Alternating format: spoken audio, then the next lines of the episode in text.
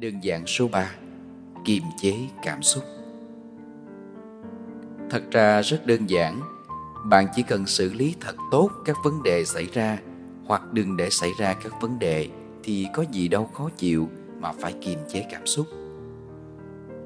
Tôi thấy có rất nhiều người mất kiềm chế cảm xúc Mà phần lớn lý do là không liên quan trực tiếp đến họ.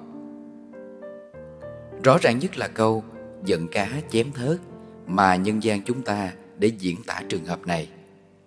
Chúng ta hay mất kiềm chế cảm xúc phần lớn với người thân yêu của chúng ta. Còn với người lạ thì ta cố gắng kiềm chế.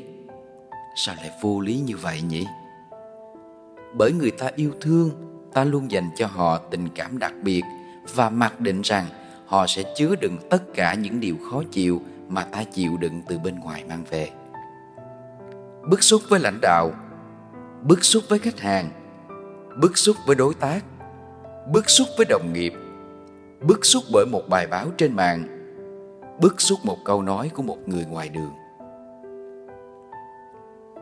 Chúng ta thường không triệt tiêu chúng ngay, mà còn góp nhặt thật kỹ để về phân phát cho những người thân yêu của mình.